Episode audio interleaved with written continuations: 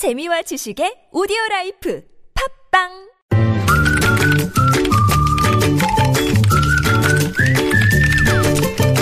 네. 자, 지금부터는 무적의 댓글을 진행하도록 하겠습니다. 물론 그 내용은 이 더불어민주당 김부겸 의원과의 집중 인터뷰에 맞춰서 바로 김부겸 의원에게 묻는 그런 내용으로 진행을 할 텐데요. 시사 칼럼니스트 이승원 씨 모셨습니다. 어서 오십시오. 네, 안녕하세요. 네. 자, 한번 가볼까요? 네, 그 박원순 서울시장과 김부겸 의원 어제 만나셨죠. 이 손을 맞잡은 사진 저도 봤습니다. 아, 야삼당이 공동 경선을 통해서 단일 대선 후보를 선출하자 이렇게 제안을 하셨습니다. 여기까지는 맞는 얘기죠, 의원님? 네, 맞습니다. 네, 예. 네. 여기에 대해서 문재인 전 대표 바로 화답을 했는데요. 이런 얘기를 했습니다. 이 경선 방식은 당의 백지 위임을 해서 당에서 결정해 주는 대로 따르겠다.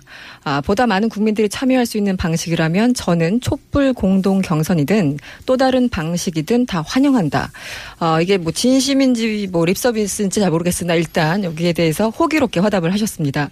아, 김부겸 의원이 이제 즉 즉각적으로 환영 입장을 밝히면서 추미애 대표께서 야권 공동 경선에 대한 당의 입장을 신속히 결정해야 된다 이렇게 압박을 하고 계시는 거 맞고요. 네. 아, 아직까지 추미애 대표는 여기에 대해서 별다른 입장을 보이지 않고 있는 가운데 이 경선의 룰을 만들고 있는 당내 당원 당규 정책위원회에서는요. 지금 어쨌든 여기에 대해서 좀 난색을 표하는 게 사실입니다. 아, 이것은 한마디로 다른 당과의 공동 경선 문제이기 때문에 위원회 차원에서 이것을 풀기가 참 어렵다 이렇게 답을 하고 있습니다. 여기까지가 기사 내용이었습니다. 댓글로 가야죠. 네. 아, 댓글 은 이런 겁니다. 그, 이분들이 지지율 1, 2위를 달리고 있었다면, 과연 이런 주장을 할 수 있었을까요? 뭐 질문이네요. 네. 제가 쭉 읽고 여기 차례대로 질문을 좀 봐줘보겠습니다. 아, 생각하고 계셔야 됩니다, 의원님. 네. 문재인 대표는 그렇다 치더라도 국민의당은 지금 제3지대 플랫폼 정당을 얘기하고 있습니다. 다른 세력과 연대하려는데 이게 가능할까요? 어떤 분은 대충 맞는 말인 것 같긴 한데 뭔가 찝찝합니다. 뭐 이런 얘기를 하셨고요. 예. 아, 촛불 경선 투표에서 이 박사모 등 특정 세력이 신분을 숨기고 민의를 왜곡하는 투표를 한다면 어떡하죠? 그러니까 역투표 우려를 하셨어요. 네. 어떤 분은 탈당 명분 쌓기 아닌가요? 이렇게 음. 의혹을 제기하셨고 어떤 분은 안철수 전 대표한테 또다시 양보를 요구하는 거 아닙니까? 음. 이렇게 또 꼬집어 주셨고요. 마지막으로 문재인 전 대표가 개헌 없이 가능하다고 공약으로 내걸었던 결선 투표제를 도입해야 된다. 결선 투표제가 없으니까 자꾸 연대, 단일화 얘기가 습관처럼 나오는 겁니다. 음. 이런 얘기를 해 주셨습니다. 네. 지금 이제 우리 이숙현 씨, 아, 이숙현 씨가 구 이숙현 씨. 네. 현 이승원 씨가 이제 댓글을 소개해 주셨는데 자 질문을 뽑아내야죠. 첫 번째 질문 이게 좀 가장 아픈 지적일 것 같긴 한데요. 음. 네. 예, 지지율 만약에 지금 김부겸 의원님이 1위다. 아, 란다 라고 한다면 과연 이런 주장을 했을까? 아, 어떻게 생각하세요? 이렇게 생각하시면 됩니다. 그 아까 계속 말씀드렸지만 여기서 1등을 해서 그렇게 선거에 이긴다고 해서 여러분들이 간절히 원하는 이 계획의 과제들 법안 하나 지금 통과시킬 수가 없습니다. 그러면 팀웍을 짜야 되거든요. 팀웍을 짜는 제일 좋은 방법은 처음부터 이 저변을 넓혀서 아예 흐름 자체를 바꿔놓는 게 제일 좋잖아요. 아마 글쎄 제가 1위를 달렸으면 이런 이야기 안 했을 거다. 그거는 조금 저한테는 조금은 죄송한 이야기입니다만 제가 그동안 쭉이 이야기를 하루아침에 해온 건 아니거든요. 네. 그동안 늘 야권의 연대, 통합 이런 걸 쭉 주장해 왔으니까 진정성을 믿어주시고요. 특히 박원순 시장 경우에는 지난번에 시- 박원순 시장께서 어, 당선하실 때 당시로서는 좀 어, 불리하다고 하는 네. 이 조건을 받아들이셔서 네, 네. 당시 우리 야당 후보를 이기셨어요. 그런 걸 보면 저희들이 그저 요 경선 과정에서 유불리 때문에 이런 제안을 했다라고는 너무 물론 그런 오해할 만한 여지는 있겠지만 음. 네. 근데 그렇다고 해서 어 3, 4등, 4, 5등 하고 있으니 당신들 주장은 조금 저 말하자면 믿을 수 없다라는 건 너무 조금 지나치신 네. 표현이다. 이 네티즌이 그런 그. 의원 김 의원의 그 어떤 진심을 몰라주는 이런 지적을 하신 것 같고요. 그렇다면 이 두 번째 문제로 넘어가면요. 아까 말씀드렸던 것처럼 국민의당 즉 특히 이제 안철수 전 대표 같은 경우는 자강론 이런 거 얘기하고 있지 않습니까? 그리고 제3지대 뭐 플랫폼 정당 이런 얘기까지 얼마 전까지 했었는데 어쨌든 그 안철수 전 대표 같은 경우 여기에 대해서 참여하지 않겠다고 하면 이거 자체가 굉장히 좀 무의미해지는 건 아닌가 이런 질문이 아까 있었습니다. 네. 그래서 이제 안철수 대표 전 대표께서도 이제 지금 현재 유력한 후보자의 한 분이니까요. 그래서 우리 당 음, 추 대표께서 공식적으로 어, 국민의당의 박지원 대표께 어, 이런 제안을 해달라. 그래서 우리가 여전히 탄핵의 어, 세 주체 중에 하나인 우리 야권의 공동 그림을 그리자라고 정중하게 제안을 하면요. 그리고 당에 그래서 그런 어떤 논란을 거쳐서 결정을 하게 되면 뭐 안철수 전 대표께서도 거기에 대해서 수용을 하시겠죠. 그래서 지금 이 과정에서 주고받는 플랫폼 정당이니까 우리는 관심이 없다. 우리는 야권에 무슨 어떤 그런 그 얽매이지 않겠다. 뭐 이런 여러 가지 나오더라도 그런 발언 하나하나 일이 일이 일비할 일은 아니다. 음. 그러나 우리 모두는 팀웍을 짜서 이 난관을 돌파하고 대한민국을 정말 새롭게 해야 될 과제는 우리들 모두에게 주어져 있다. 그 말씀 또 드리고 싶네요. 네, 약간 격가지 질문이긴 한데요. 이 안철수 전 대표와 문재인 전 대표는 사실은 사이가 안 좋잖아요. 사이가 안 좋은 거는 인정하시나요, 김 의원님? 안 좋아 보인다더라. 제가 알 수가 없지만 서로 좋아하는 모습은 최근에 본 적이 없는 그렇죠. 것 같아요. 그 심지어 네. 이제 탈당까지 하고 막 그 집을 나가셨는데 안철수 전 대표. 그래서 이거는 어떤 정치적인 명분도 있지만 그 지난 2012년에 앙금 때문에 너무나 힘든 싸움이 될 것이다. 그래서 같이 이렇게 공동 경선하기는 좀 힘들 것이다. 이런 우려가 굉장히 많이 나오고 있는데 어떻게 보세요? 과거에 2012년 같으면 한 분은 안철수 현상을 배경으로 또 한 분은 본인은 정치를 하고 싶지만 적어도 노무현 대통령의 그 억울한 죽음 이후에 대한 한국 정치의 길을 위해서 그렇게 말하자면 어찌 보면 그분들이 어, 자신들 스스로가 떠밀려서든 어지든 어떤 상황을 주도해서 거기까지 갔어요. 근데 이번에는 냉정하게 말씀드리면 정치인들이 만든 게 아니잖아요. 국민들이 스스로 촛불을 들고 나와서 만든 상황이고 그분들이 지금 요구하는 게 단순히 무슨 정권 교체에 거치라는 게 아니라 대한민국 이대로는 도저히 살 수 없다. 이게 나라냐고 울부짖어서 만든 상황입니다. 그러면 지금 그 정치인들은 어찌 보면 이 상황을 정리정돈해야 될 책임이 주어져 있는 거거든요. 따라서 한 개인이 지금 현재 조금 내가 유리하다 불리하다라는 측면에서는 봐서는 안 되죠. 이 시기에 국민이 명하는 명령이 뭔지 정말 또 다른 의미의 시대 정신이 뭔지를 좀 정확하게 우리가 인정을 한다면 이제 두 분들의 거치에 따라서 어 우리 이 나라의 운명을 그렇게 맡기지 말자는 거죠. 네. 계속 이어가도 되겠습니까? 네. 네네. 하나만 더 질문해 주시죠. 하나 더 하면 이제 어 같은 질문인데요. 이거 조금 다를 수도 있고 어떤 분은 안철수 전 대표에게 또다시 양보를 하라는 얘기가 아닌가 뭐 이런 얘기가 있는데 아무래도 이제 요즘 여론조사에 보면 민주당의 어떤 지지율이 상당히 최근 보니까 40% 이상까지 나왔고요. 또 문재인 전 대표 지지율은 1위를 공고하게 달리고 있습니다. 그래서 이제 여기에 대해서 안철수 전 대표는 공동 경선론은 변형된 단일화다 이렇게 일가를 했는데 여기에 대해서는 어떻게 좀 답변을 하시겠어요?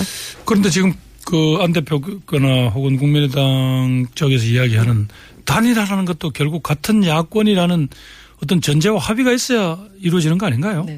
그래 따진다면 아까 어, 여러 가지 서로 간에 뭐 결론이 뻔하게 나 있는 그런 협상을 하라는 건 아닐 거고요. 저희들 주장도.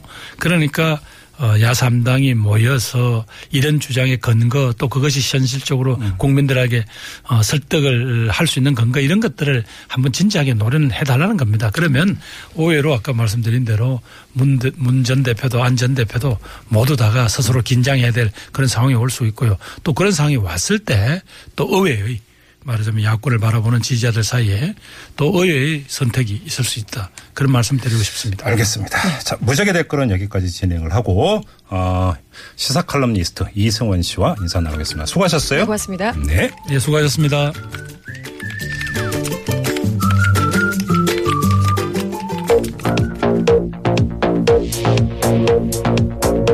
색다른 시선 김종배입니다는 여러분의 다양한 시선을 존중합니다. 50원의 유료 문자 0951로 여러분의 의견을 보내주십시오.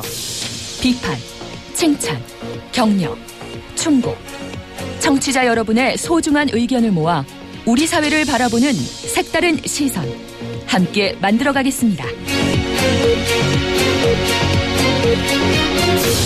네. 자, 더불어민주당 김부겸 의원과의 집중 인터뷰 계속 이어가도록 하겠습니다. 조금 전에 이제 뭐 그 야3당 그 공동 경선론 이야기 나왔으니까 저도 좀 진행해서 보충 질문 몇 가지 드리겠습니다. 네.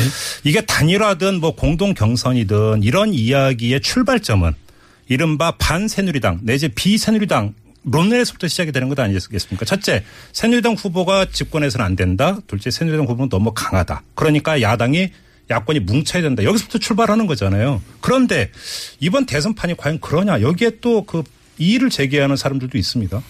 지금 드러난 정당으로서의 새누리당 혹은 뭐 바른정당 이렇게 보지 마시고요. 네. 한국에 있어서의 어떤 기존의 기득권을 어, 쉽게 놓치지 않으려고 하는 거대한 세력. 네. 거기에다가 정향적으로 안보 등등을 이유로 해서 예. 정치적 정향은 또 보수적인 분들. 네. 그분들이 어느 정도 변화했다고 생각했어요. 저는 음. 큰 그런 정치 지형에서 큰 변화는 아직은 안 왔다고 생각합니다. 반보수 연합입니까 그러면?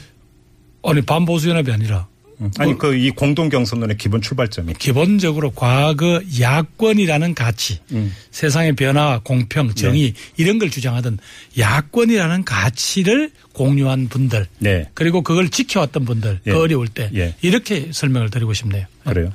아, 그러면 그 정책적인 문제는 조금 더 다시 네. 질문을 드리고 하나만 더 질문 드리겠습니다. 의원님하고 인터뷰가 시작되기 직전에 지금부터 한 시간 전에 뉴스가 하나 떴습니다. 민주당에서 이 경선을 지금 논의하고 있지 않습니까? 네. 그런데 완전 국민 경선으로 가는 것으로 보인다.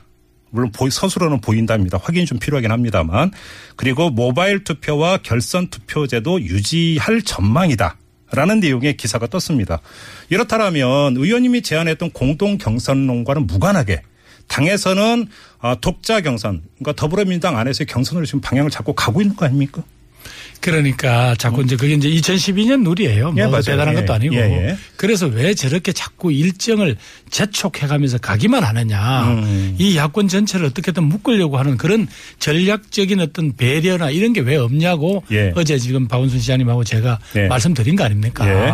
그러니까 왜 당 지도부가 저렇게 마치 무슨 저 이 날 받아놓은 학생 무슨 시험 시험 공부하듯이 오늘 몇 페이지 오늘 이렇게 하지 말라는 거예요. 아무튼 그 네. 의원님께서는 추미애 대표에게 좀 당청에서 공식적으로 제안하라. 제안도. 하고 예 그리고 그 테이블에도 앉, 앉아 보고 근데 그걸 안 받아들인 거잖아요, 결과적으로. 어저까지 뭐 그 보인다면서 어떻게 왜 그렇게 단정을 지었어요? 예. 그래요. 네. 음. 근데 받아들일 여지가 있다고 보세요. 당 지도부에서 더불어민주당 지도부가.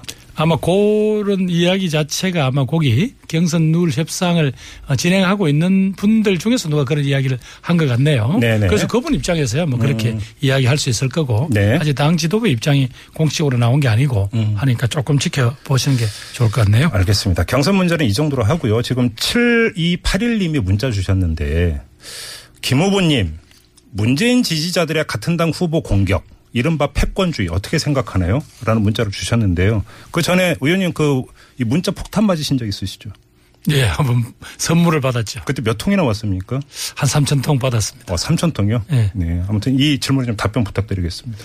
예, 아무리 뭐 자기가 좋아하는 음, 정치 지도자들 위해서 여러 가지로 사랑을 보낼 수 있고 또 관심과 행동을 할 수는 있습니다. 예. 그러나 지금 이런 식으로 하는 것은 이것은 우리가 사랑하는 우리가 정말 신념화하는 민주주의에 반하는 겁니다. 네. 생각이 다를 수 있죠. 예. 그러면 자기 후보의 더 좋은 측면을 자꾸 주변에 이야기를 하고 함으로써 그 지지를 굳혀야지 이렇게 조금이라도 마음에 안 들면 공개하면 어떻게 되세요?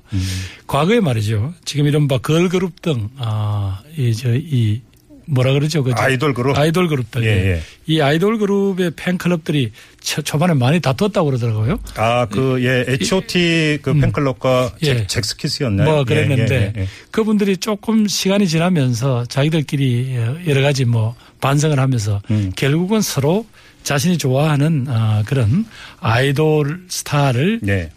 도와주는 길로 하자. 그래서 서로 그 이름으로 봉사활동을 서로 더 많이 함으로써 네. 선의의 경쟁을 하고 아니면 이렇게 진화를 했다고 들었습니다. 예, 예. 따라서 적어도 우리는 단순히 그냥 어 무슨 경선에서 누가 이기고 그렇게 해서 대선에서 이기고 이게 중요한 게 아니고요.